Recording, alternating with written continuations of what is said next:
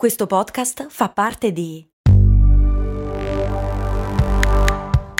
Voice Podcast Creators Company. Vi ricordate quando con Il mondo suona così vi ho portati a Cuba, Zanzibar e Giamaica? No? E infatti non l'avevo ancora fatto. Per fortuna è uscita la nuova stagione di Il mondo suona così, il podcast di viaggi dove vi porto in giro per il pianeta tirandovi per le orecchie. Nel senso che sei arrabbiato? Ma no, nel senso dei suoni, capito? Orecchie, udito. Ah, ho capito. Sei simpatico. Il mondo suona così, una produzione voice in collaborazione con Eden Viaggi. La patron Polly mi chiede qual è la differenza o il limite fra appropriazione culturale e apprezzamento culturale. Cose molto, cose molto, cose molto umane.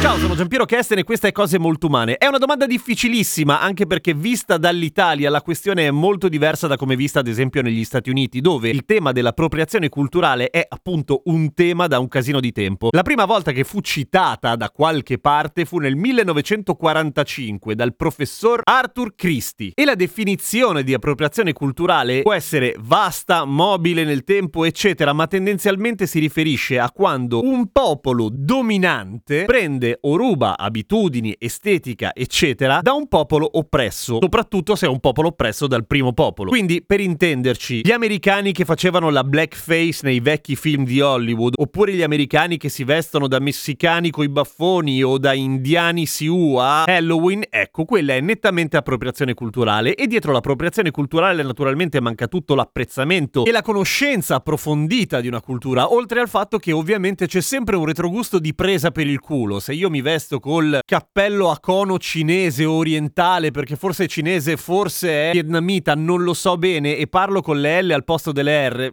Beh, si vede subito che fa cagare, no? Sempre negli Stati Uniti ha una storia molto lunga per una serie di ragioni, ovviamente. Per esempio, anche Elvis Presley fu accusato di appropriazione culturale molto tempo dopo, in realtà, ma perché molto del successo che ebbe solamente agli inizi e il suo essere l'inventore, tra virgolette, del rock and roll, in verità era Beh, insomma, piuttosto dubbio. I più grandi successi degli inizi della sua carriera erano in realtà cover di canzoni fatte da bluesman o blueswoman neri, che però non si era filato nessuno prima, ma non perché fossero meno bravi di Elvis Presley, ma perché erano neri e per cui avevano un accesso estremamente limitato a quello che era il mondo discografico e il mercato in generale rispetto a un ragazzo bianco. Ma qua in Italia come funziona? Qua in Italia è diverso, ovviamente. C'è una storia completamente differente rispetto alle Americhe e alle Americhe in generale, anche Latino America, per esempio. Un esempio che mi viene in mente pensando alle mie radici di cileno è un gruppo storico cileno che si chiama Guasos Quincheros, che ovviamente non avrete mai sentito nominare prima d'ora. Guaso in cileno è una figura che assomiglia un po' al cowboy o al gaucho argentino, che magari lo conoscete meglio, cioè un bovaro che lavora nelle campagne in situazioni non particolarmente agevoli e che generalmente non naviga nell'oro. I Guasos Quincheros erano un gruppo che riprendeva l'estetica dei Guasos, la musica folk ed erano tutti tutti bianchissimi e piuttosto ricchi ed estremamente di destra, per cui erano considerati e sono considerati oggettivamente dei pezzi di merda e l'appropriazione culturale è abbastanza evidente, la vedo chiaramente ovviamente. Ma quando noi all'asilo facevamo gli indiani, li facevano fare gli indiani all'asilo, alla scuola materna, a sì. Ecco, era una roba piuttosto innocente in realtà, perché l'Italia non ha mai sterminato i Sioux. Allo stesso tempo, se durante il periodo di colonizzazione da parte dell'Italia del Corno d'Africa avessimo preso, l'Italia avesse preso preso delle abitudini o delle estetiche all'Etiopia o all'Eritrea, ecco, quella sarebbe stata una brutta appropriazione culturale, ma non era molto comune, anche perché era durante il fascismo, per cui non sarebbe stato ben visto un bianco che si vestiva da nero, anche se non per i motivi giusti in realtà, per i motivi più sbagliati possibili. Ma una roba come faccetta nera ovviamente è una merda anche per quel motivo lì. Questo non vuol dire che fare blackface in Italia, siccome non abbiamo mai effettivamente deportato e schiavizzato neri, o quasi mai, se non per un breve periodo, come se fosse poco. Allora allora va bene. No, è una merda lo stesso, ma è una merda soprattutto in un contesto globale in cui appunto ovviamente siamo o dovremmo essere se non altro sensibili a istanze che sono anche geograficamente lontane da noi. Un altro esempio di appropriazione culturale è il trend di un sacco di influencer giovani bianchissimi americani che fanno il black accent, ovvero imitano la parlata e il gergo dei neri così per fare un po' ghetto, per fare un po' street. E anche lì, appunto, si vede cosa c'è di sbagliato. Ma poi ci sono tutta una serie di aree che sono molto più grigie e molto più difficili da definire. Per esempio, un'italiana che fa danza del ventre fa appropriazione culturale? Probabilmente no, sembra molto più apprezzamento di una cultura. E una cantante svedese biondissima che canta usando il patua, cioè la parlata giamaicana, sto parlando di Elephant per la cronaca, è secondo me bravissima. Fa appropriazione culturale? Mm, beh,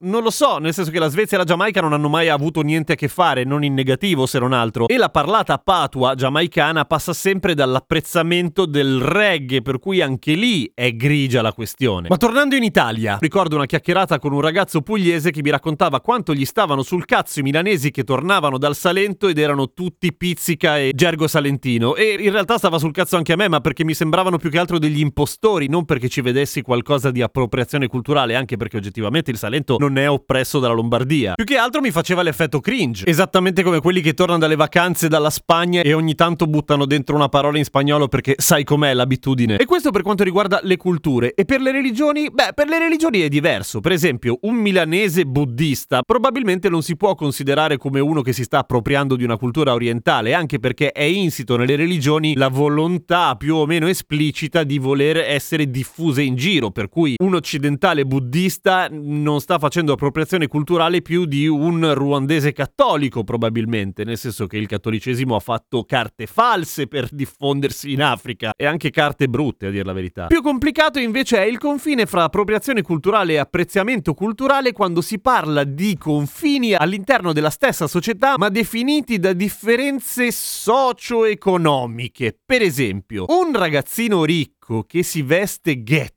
e fa il ragazzo street si sta appropriando culturalmente? Se io dovessi postare una foto su Instagram in cui vestito con tuta dell'Adidas acetata faccio uno slav squat, mi sto appropriando culturalmente di qualcosa? Non lo so, sono sicuramente cringe sembro un coglione, ma probabilmente sì, nel senso che sarebbe evidente una presa per il culo, a meno che io non abbia deciso di cambiare il mio stile di vita o... Ma invece uno di zona, un ragazzo di zona, uno di periferia che si veste da fighetto e si veste da ricco mettendo Prada e Gucci è appropriazione culturale? No, oltre a essere un'abitudine in realtà super consolidata, non è appropriazione culturale perché tendenzialmente le classi povere sono storicamente oppresse da quelle ricche, per cui al massimo sta facendo il percorso contrario. Quindi è un casino, giusto? Quello dell'appropriazione culturale in Italia in particolare sarà un tema probabilmente col passare degli anni, nel senso più passa il tempo e più le seconde generazioni diventano terze generazioni, eccetera, e più da parte di alcune culture ci sarà la necessità o la volontà o il desiderio di vivere e manifestare le proprie radici, più probabilmente saranno comprensibilmente gelosi di determinate determinate abitudini e radici e sarà meno corretto prendere ispirazione. Ma gli esempi strani e curiosi possono continuare quasi all'infinito. Ha fatto scalpore negli Stati Uniti un po' di tempo fa, non perché il caso fosse raro, probabilmente semplicemente perché c'era un video, nel senso che era stato ripreso un ragazzo o una ragazza bianca coi dread che veniva aggredita da una ragazza nera che la accusava di appropriazione culturale, perché i dreadlocks sono ovviamente nati nella cultura nera afroamericana. Sempre negli Stati Uniti, e magari chiediamo conto anche a Cristiano nella prossima puntata di cose molto americane, c'è un dibattito sull'utilizzo da parte delle donne bianche degli orecchini a cerchio, i cerchioni, che appunto in America sono tipicamente utilizzati solo dalle latine. E quindi anche quello sarebbe appropriazione culturale. Insomma, il tema è tutt'altro che chiuso e non è neanche facilissimo trovare un confine, secondo me. Per questo questa puntata è un pochino diversa rispetto alle altre e sicuramente ha un finale aperto, ma se volete partecipare al dibattito, magari ci vediamo su Instagram, sul mio profilo Radio Kesten o su TikTok. Insomma, mi piacerebbe sapere cosa ne pensate. Io se dovessi trovare una mia definizione personale di appropriazione culturale è quando qualcuno prende ispirazioni di abitudini, estetica, eccetera da qualcun altro senza conoscerne neanche le sfighe e il costo di avere quelle abitudini e quel tipo di cultura. Per intenderci, è diverso qualcuno che si veste con un copricapo Apache senza aver avuto mai nulla a che fare con quella cultura rispetto a, che ne so, un ragazzo o una ragazza occidentale che mette la kefia per esprimere il proprio sostegno al popolo palestinese, pur non avendo mai avuto niente a che fare col popolo palestinese direttamente. Boh.